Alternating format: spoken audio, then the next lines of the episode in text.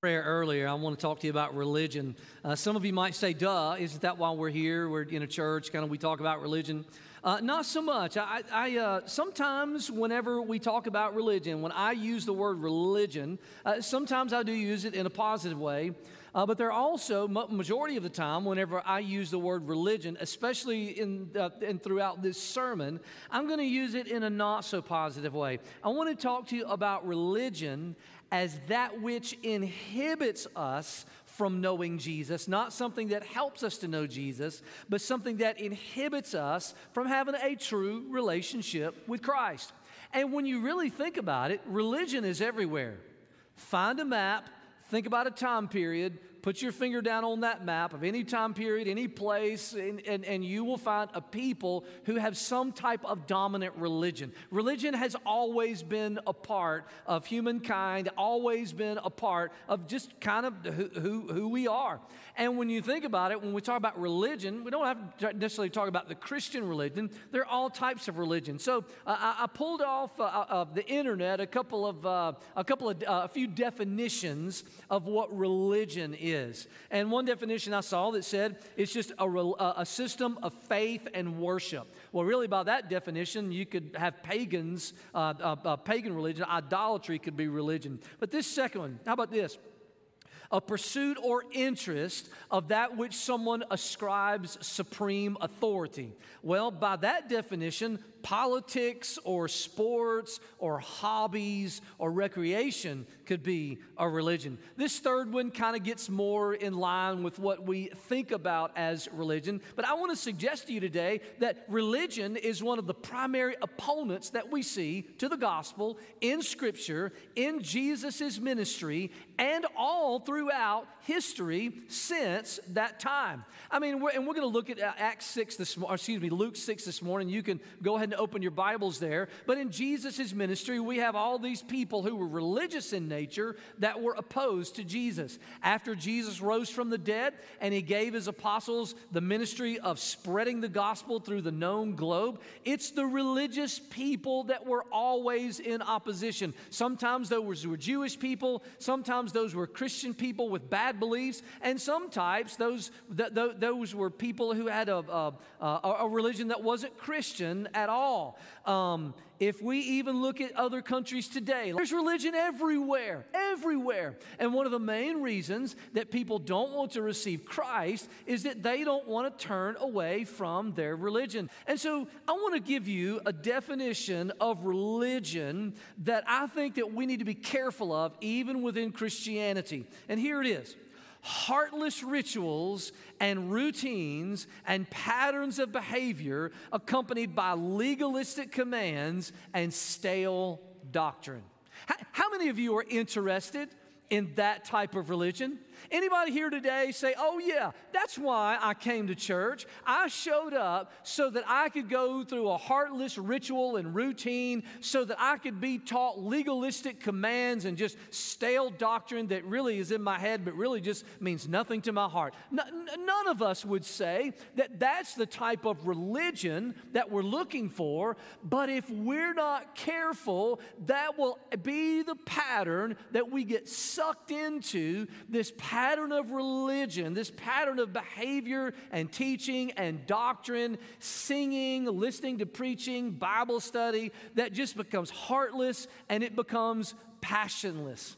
And it doesn't matter if you're Catholic, it doesn't matter if you're Protestant, it doesn't matter if you're Baptist, pagan, it doesn't matter. This type of religion can creep in and can keep us from knowing Jesus as Savior. We see it as a pattern in Scripture, we see it as a pattern all, um, all throughout history. And so today, I want to talk to you about how to combat a religious spirit. In fact, that's the, that's the title of my message, A Religious Spirit from Luke chapter 6. Because we're going to look at a pattern of behavior from some guys in Scripture who exhibited a religious spirit. By that, I don't mean like they had a demon, like there was some type of demon, a demon spirit that was a religious spirit inside of them. What I mean is that their general attitude, their demeanor, and just the way that they operated, uh, just had they had a spirit about them that was more religious and, and it was spiritual. And here's, here's what I mean by a, a religious spirit, just so, uh, just so I can define it for you. What I mean by that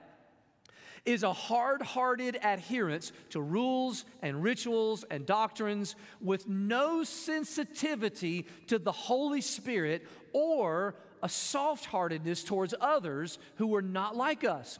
How many of you would say, that's the type of person that I want to become? How many of you would say, hey, you know what? Find me a church full of people that are like that? Uh, none of us.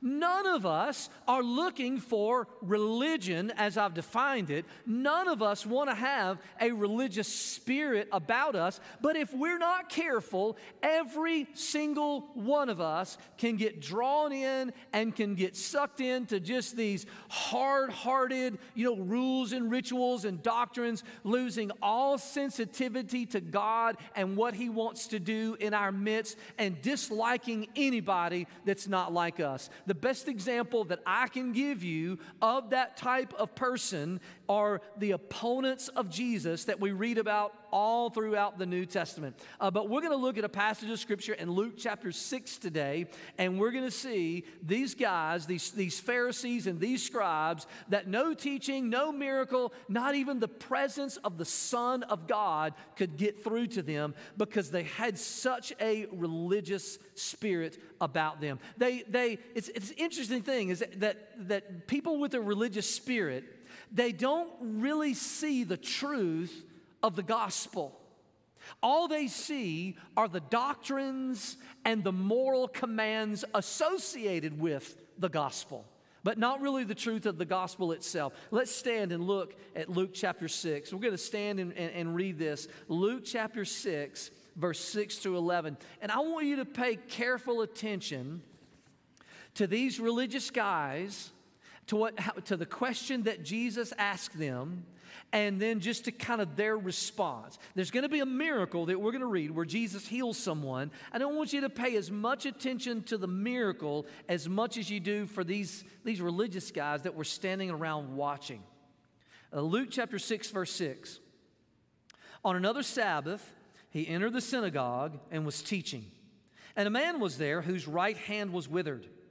And the scribes and the Pharisees, they're the focus of this text. The scribes and the Pharisees watched him to see whether he would heal on the Sabbath so that they might find a reason to accuse him. But he knew their thoughts.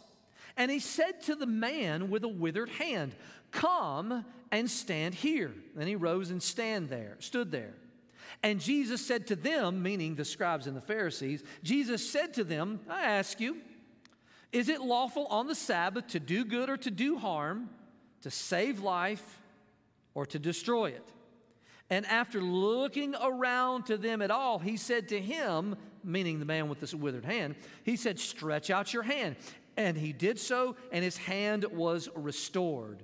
But they, meaning the scribes and the Pharisees, they were filled with fury and discussed with one another what they might do to Jesus. Father, today, I pray, God, that you would help us to find a relationship with you that is free from religion. Lord, we don't want to become captivated in some heartless ritual and routine to where we miss you in our midst. Lord, I, I pray that you would bless your people, bless the reading of your word in Jesus' name. Amen. Thank you. Uh, you can be seated. So, obviously, this story involves a miracle, a great miracle, by the way. Uh, you had this man with a withered hand. He shows up to church, he shows up to the synagogue, and uh, he's, he's got this physical ailment. Doesn't tell us how it happened, whether it was nerve damage or an injury. We don't know. Not really the point of the story. We just know that it was withered and he couldn't really use it that well. Nobody probably noticed him. He probably didn't show up thinking that he was going to ask Jesus for healing, but Jesus noticed him and he put him kind of in an awkward position if you think about him. Uh, he, he, he noticed him and he brought the guy, let's just say we brought him up on stage. He probably didn't have a stage. He brought him up on the platform and he put him in front of everybody, this guy with a withered hand, and he looked at him and he said, Okay, now stretch out your hand.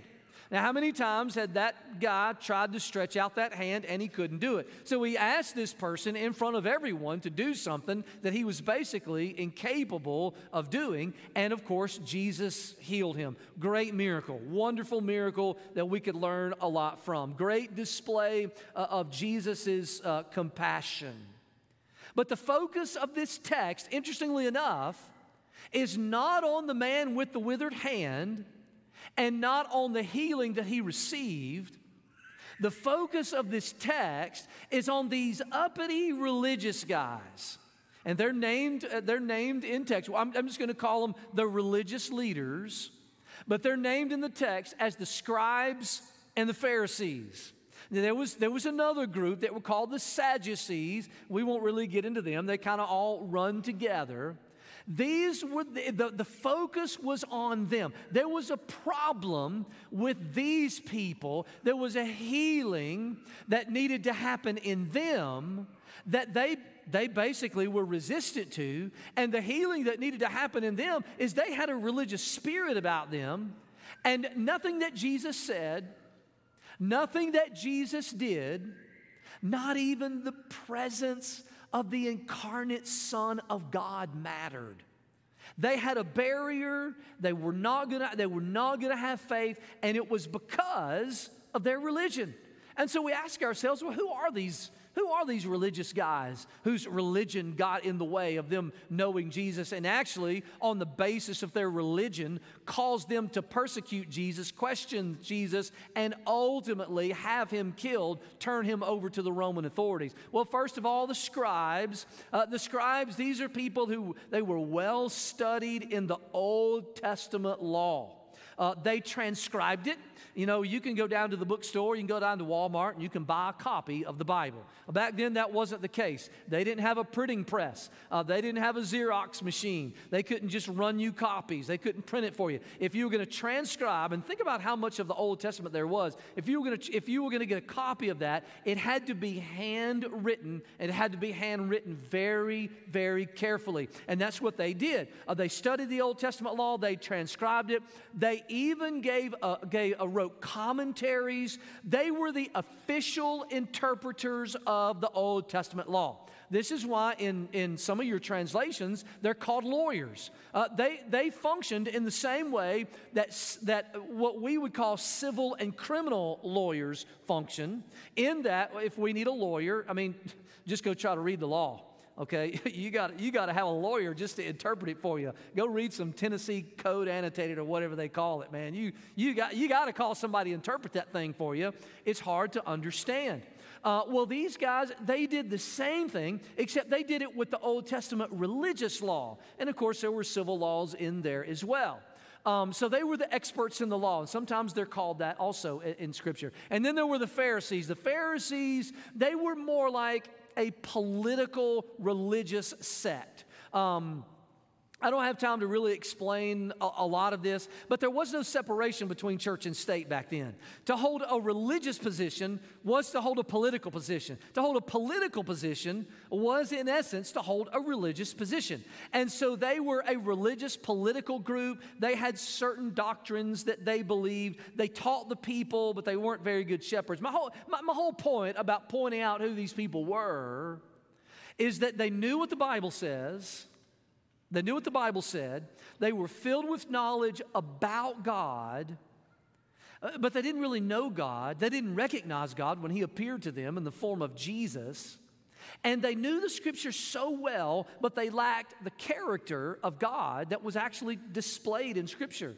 Uh, they, were, they, had a, they had an external morality about them but they, they, they truly were not godly. And this is because they had a religious spirit about them. This was their fundamental sin.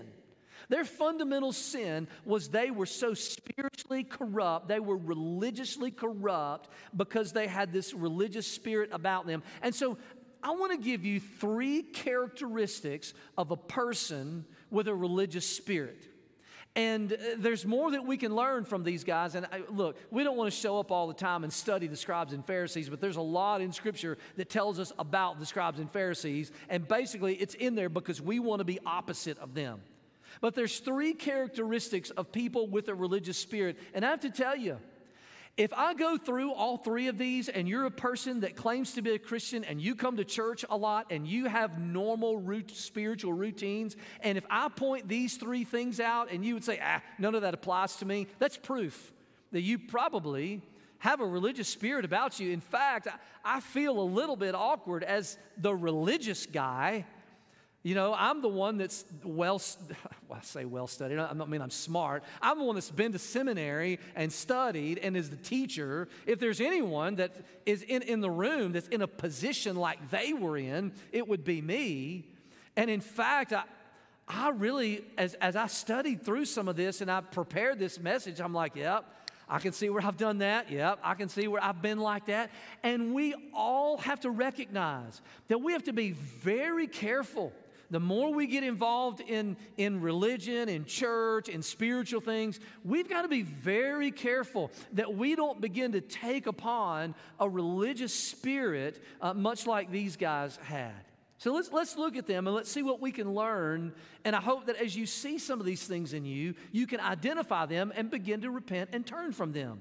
But the first thing that we see in someone with a religious spirit is they choose accusation over encouragement. People with a religious spirit, they love to accuse.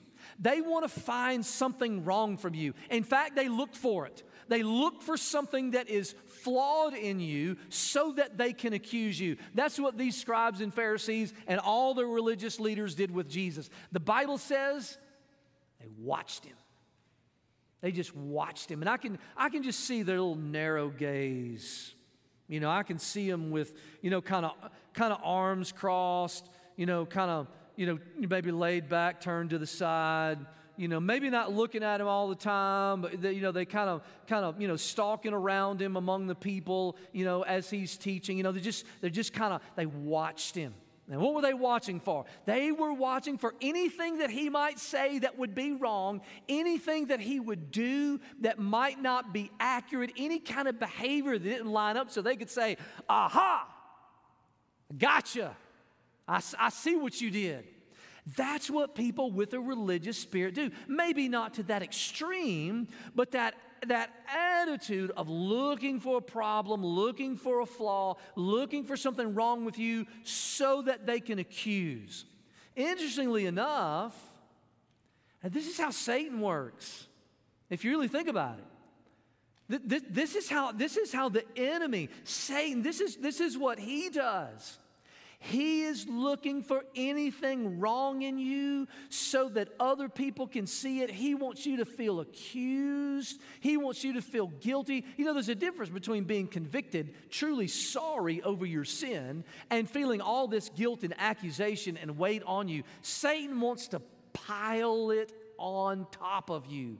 He wants, he wants to point out your flaws and he wants to accuse you.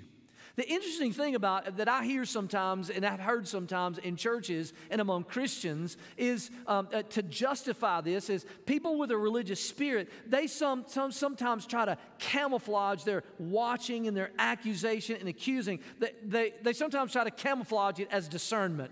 You ever heard that? You ever heard someone say, "I have the gift of discernment"? Now, look, I do think there's a legitimate gift of discernment, but your critical spirit is not a gift of the Holy Spirit.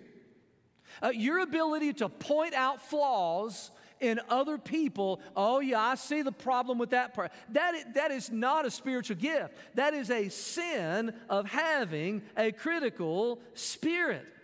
And uh, un- unless, unless you have the ability to see something in someone that's not accurate, and then there is this impulse inside of you to have compassion and to want to pour yourself out and give yourself to that person who is sinful so that you might help them.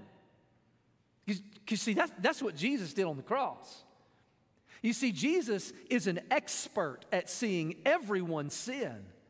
But he doesn't, he doesn't watch you so that he can accuse you. That would be pretty easy for him, actually. When Jesus sees your sin, his impulse, when God looked down upon us in our sin, he, his impulse was to come and die on the cross for us, was to pour himself out for us to help us.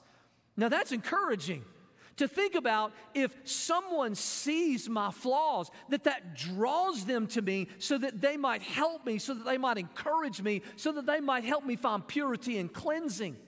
There's a big time difference in that and wanting to accuse and, and hurts and hurt someone. You see that people with a religious spirit when they want to accuse what happens is it's a relational flaw it keeps them from experiencing true fellowship with God's people. It's a barrier between them and God's people because all of God's people have sin.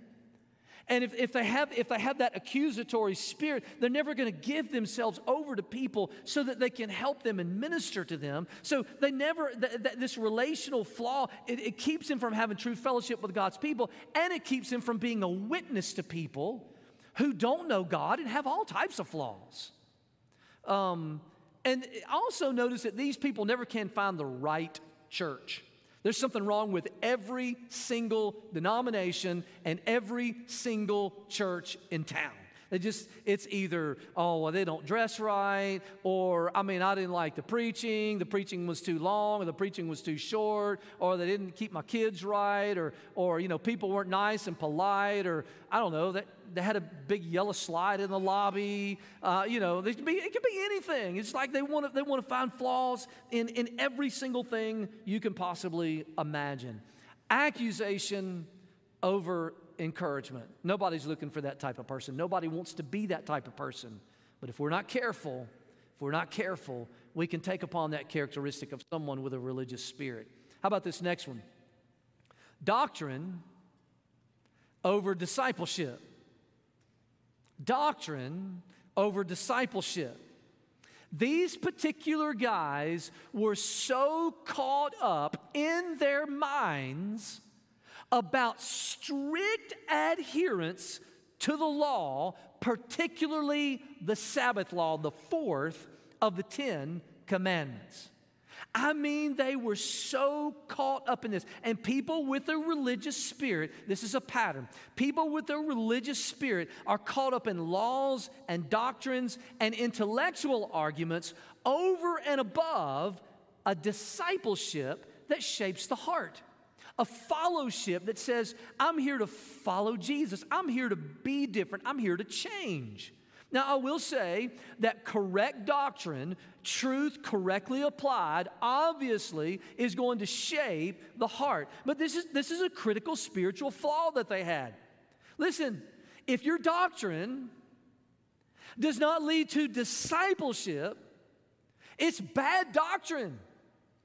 Or you don't really understand that doctrine with your heart, you only understand it in your mind. You see, truth is meant to transform. That's what truth is for.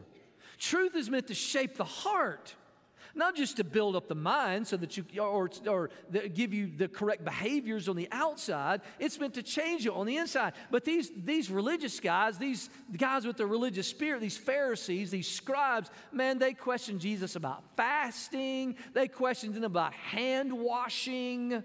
They questioned him about paying taxes. They criticized him for eating with Gentiles. They tried to trick him with some of their doctrinal questions. I believe it was the Sadducees that came up to him and said, hey, here's an example. There was a, there, was a, there was a guy who had a wife, and his wife died, and, and then he married his brother's wife, and then that brother died, and he married the next, or something. I can't even remember the story. Y'all probably remember better than I do. But anyway, the guy ended up having five wives because they all, uh, they all died in this life. And they said, well, at the resurrection, you know, whose husband is he going to be? And trying to trying to trick Jesus with these sneaky little, you know, doctrinal questions, always trying to trick him. But this Sabbath was, was a big one, man. Seven or eight times in Scripture, we see Jesus healing in front of these guys on the Sabbath, and I think he did it on purpose. I think he did it on purpose just to expose the religious spirit that, that was inside of him. And when you think about it, so, so Jesus, by the way, so Jesus asked him this question He says, and you, I, am I'm, I'm going to I'm going to loose I'm going to loosely it, it translate here. Uh, let's just let's just pretend with me for a moment. Jesus is saying, "Okay, you're all caught up in the law. I know what you're thinking. You're just thinking about the law. You're thinking about the fourth commandment. You're thinking about the Sabbath. I know what you're thinking. Well, let me ask you: Is it lawful to do good and to save life on the Sabbath?" Or is it lawful to harm and to destroy life on the Sabbath? Well, that was a pretty penetrating question because Jesus was giving life. Jesus, Jesus was, was, was doing good on the Sabbath. They, on the other hand, in their heart, were plotting vengeful murder on the Sabbath against Jesus. And Jesus is saying, which, which one's worse? And now, now think about that for a moment. How, how hard, what, how much work did it really take Almighty God in the flesh to heal a guy with a withered hand? How much effort did that, did that take, the God of the universe? Not much. How much effort do you think it took these guys to harbor all this bitterness and all this hate and all of this plotting and all of this jealousy inside of them on the Sabbath? Which one took more energy?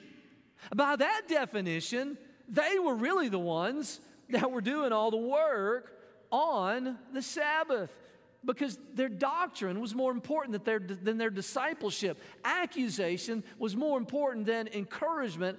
And then punishment was more important than grace.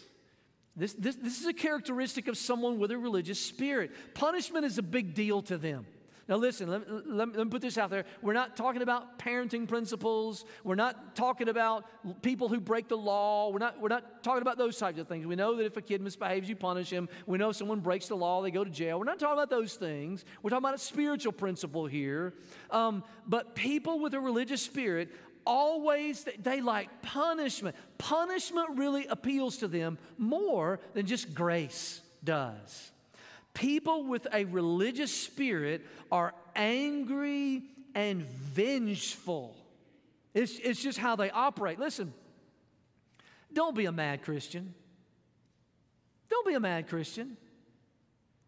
I mean, Christianity is something to be, Christianity is something to have joy about. You know, you can love Jesus and not be mad about it. You know, you can, you can believe what the Bible says and not be so angry about it and outraged all the time that everybody doesn't believe like you. You, you, you can be a, a, a conservative, Bible believing, Jesus loving, cross bearing Christian, and you can be happy about it at the same time. I, I never understood why we got to, why, why we have to be, why do we have to be so mad all the time about the things we believe. Now, look, listen, I'm talking to, my, I'm talking to myself here. It's hard, not, it's hard not to get fired up when you believe something so strongly. It, oh, here's confession time. All right, y'all are going to be my priests this morning. Um, it, it happened to me this morning. My wife brought something up to me while I was while I was getting ready, not about her, but something in general. And I just snapped back. I was like, "Well, I was like, it shouldn't be that way. Blah, blah, blah, blah. You know? And I was like, oh my word. that is having such a that's having such an angry religious spirit about me and it wasn't about y'all it wasn't about the church it wasn't about anybody in church it wasn't about my wife it wasn't about family i'm not to tell you what it's about but when she said that i was I, uh, when she brought that up to me i just a sense of rightness and justice i was just like blah, blah, blah, and i was like golly man and I got to go preach this stuff. And here I am. But then I also think, you know, listen, I, I do doctrine for a living. It's, it's, it's what I do every single week. Every single week, I search the scriptures and I come for something that I hope can teach and train and encourage. I do that every single week. Every single week, I'm not, might not always be so good about my discipleship. Yeah, I showed up to my, my D group last week and I was like, barely got my reading done, boys. Didn't memorize, didn't memorize my Bible verse.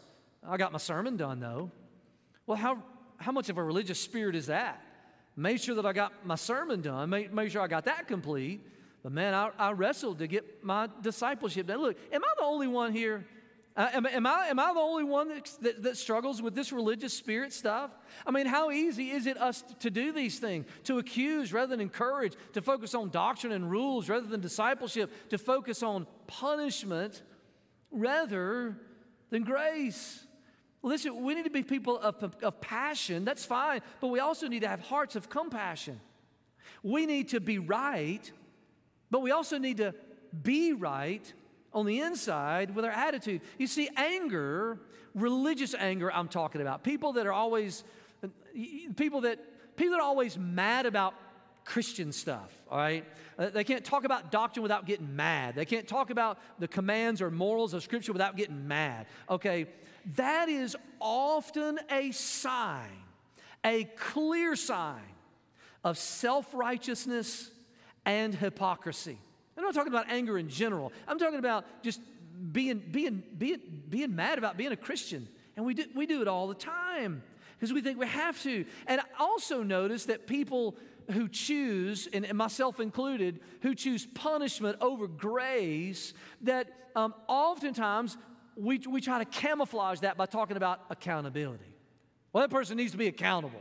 Well, they need to be held accountable for what they're doing. They need to be, be held accountable wanting people to suffer punishment for their sin is not godly. It's not. You, you know who wants that? You know, you know who wants people to be punished for their sin? That's what Satan wants. Satan wants you to suffer punishment for your sin, and he wants you to suffer that punishment for all eternity.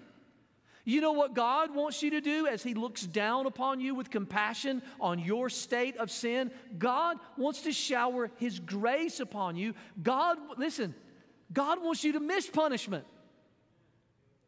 Hey, God wants to rescue you from punishment. And He wants it so bad that He punished His Son on a cross. He took His punishment for you. God doesn't want to punish you because of your sin, He wants to give you grace. When you come to Jesus and fess up and confess your sin and turn to Him and receive Him as Savior and turn your back on your sin, God says it's forgiven. You're not going to be punished for it. There's, there's no accountability for that. When you get to heaven, you're going to receive rewards for receiving Christ. You're going to receive the reward of, uh, uh, of Christ and being in His presence in heaven forever. You're not going to be punished for your sin. Jesus was punished for your sin. All that anger, all that wrath, all that punishment that you deserve was poured out upon Christ. So, you know what God's doing right now? God is poised, ready to shower His grace upon you. That's what He wants. God wants to pour His grace on you, not His punishment. He doesn't treat us as, as, our, as our sins deserve. You know, we, we sometimes think that, well, I, I can't come to church, I can't confess my sin, I can't be around Christian people, I can't come to Jesus, I'm just too bad of a person.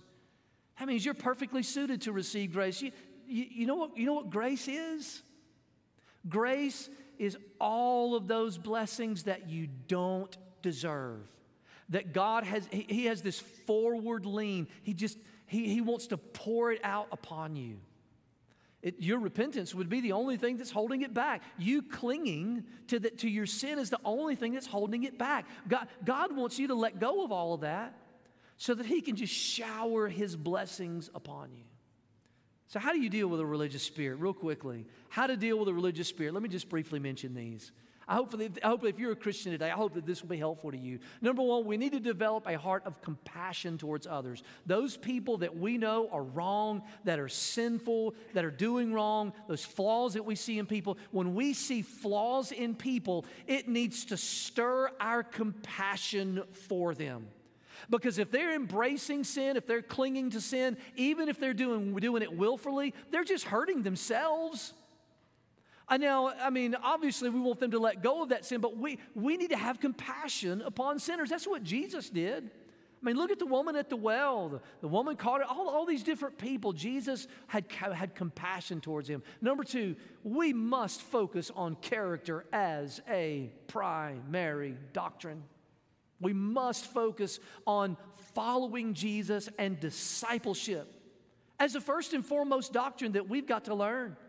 Now this gets this gets hard as you you know you go to seminary and you read books and you walk with the Lord a long time. Some of you have been walking with the Lord for years and years, and you've you've read a lot of doctrine, and that's great. That's important. Listen, I I, the, I, I, I, do doctrine for a living. Like I said, I I, want to get it right. I, I I beg God to help me give get it right. It is important, but not near as important as our discipleship and, and in loving Jesus, we have to focus on that as the correct doctrine. Number three, we've got to display actions of grace rather than an angry, punitive spirit because that's the way that God relates to us. The Bible says that He does not deal with us according to what our sins deserve. Isn't that good news? That God does not relate to you according to what your sins deserve? I mean, have you thought about what you deserve? Have you, I, want you, I mean, have you thought about all the bad things that you've done, all the bad thoughts that you have, all the mistakes that you've made, and what you really deserve for all those things? The Bible says God does not relate to you or treat you according to how your sins deserve. God is looking upon you with compassion. Even as you cling to your sin, He wants to save you from His wrath. His goal is for your heart to change, not for your head to be expanded. Just because you know a lot, and just because you're religious and you are a part of things and you come to things a lot, that's not what's most important to God. God wants your heart to change, He wants to pour His grace upon you and not as punishment. Our goal at Stephen Street is not for you to be religious. It is not for you to be religious. We don't have a bunch of doctrines and a bunch of patterns of behavior. We don't, we don't have a bunch of rules that we want to say, here they are, you follow them, and then we'll put our stamp of approval on you. You're good. We, at Stephen Street, we know and we believe that the Bible teaches that if you have a relationship with Jesus, those things have a way of taking care of themselves. The, you, you, there, there's more of a tendency for you to follow the commands of Scripture if your heart changes than if we were to, were to browbeat you and say, here's what God tells you to do, you need to do it, and here's why you need to know. our heart needs to change. We need to enter a relationship with Jesus. That's what Christianity is about. It's about having a relationship with Jesus. And listen, your religion is fine as long listen, as long as it as long as it conforms to the patterns of what we see in Scripture, your religion is fine. You may say, you know what? I get up and I go to church every Sunday morning. That's just what I do. I wake up at 5 a.m. every morning and I read the Bible, and that's just what I do. You may say, I go up on a mountain. I have a special spot and once a month, I go up on that mountain and I fast and I pray. That's just what, I, listen, your religious patterns of prayer and Bible study and, and, and attendance to church, all of those are great. But don't let them become heartless. Don't let them become empty routines. Don't have a religious spirit. Make sure that your relationship with Jesus is as it needs to be. And maybe today you've been involved in religion a lot, but you've never had a relationship with Jesus. You've never called on Jesus' name and been saved. It's so simple. It's so simple. If your life is going in the wrong direction, you repent. You say, God, I'm going to change my mind. I'm going to change my heart. I'm going to change my position. And God, I'm just going to begin to walk with you. I'm going to say yes to you. I'm going to be obedient to you. I'm going to, I'm going to, I'm going to position myself, myself to be showered with your grace and your mercy and your salvation. Bible says if you'll do that, if you will call on the name of the Lord, that you'll be saved. You just call upon his name. You recognize and acknowledge that religion is not going to save you, that nothing you can do can save you and you call on Jesus and say, Jesus, save me. You acknowledge and say, God, I'm a sinner. God, I know Jesus died on the cross for my sins. Please save me. And maybe today that needs to happen in your heart right now. You know, God can wipe away all that guilt. God can wipe away all that punishment, all that shame. We, we, matter of fact, we sang about it in one of those one of the songs that we sang. All the shame, He can move it all away. He can uh, roll it all off of you. Let's bow our heads. Let's bow our heads and let's close our eyes. I want you to call on Jesus. I want you to call on Jesus right now. I want you to ask Him for encouragement. I want you to ask Him to help you to be a disciple. I want you to ask Him for grace. It's never happened in your life, you've never called on Jesus, you've been religious, you've gone through all the patterns, maybe you've said the prayers, you've gone underneath the water, you've got your certificate of membership, you've done all of that, you've been in life group, you show up at work, you got all the patterns, you got all the patterns, but it hadn't sunk down into the heart yet. And you need to call on Jesus. Call on him right now. Just call on him, just ask him, say, Jesus, save me.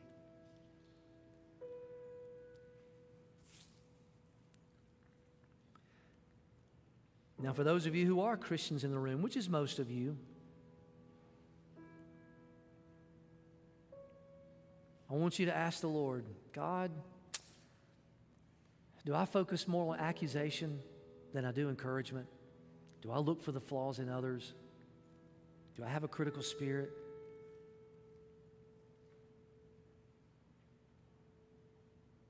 I want you to, I want you to ask yourself and ask the Lord to show you God, Am I focusing more on doctrines and behaviors than I am discipleship in the heart?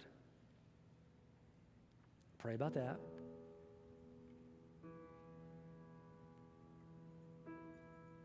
And ask the Lord, God, am I focusing more on punishment than grace?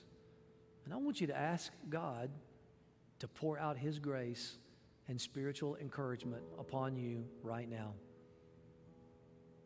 See, when God pours His grace upon you, you have something to share with others. You can become a conduit of that grace. You can become a means of grace. You pray about these things. If you need to come to the altar and pray, if you'd say, I have a religious spirit today and I just need to pray, come to the altar, you can. If you need to call on Jesus, you spend a few moments in prayer, then we'll sing.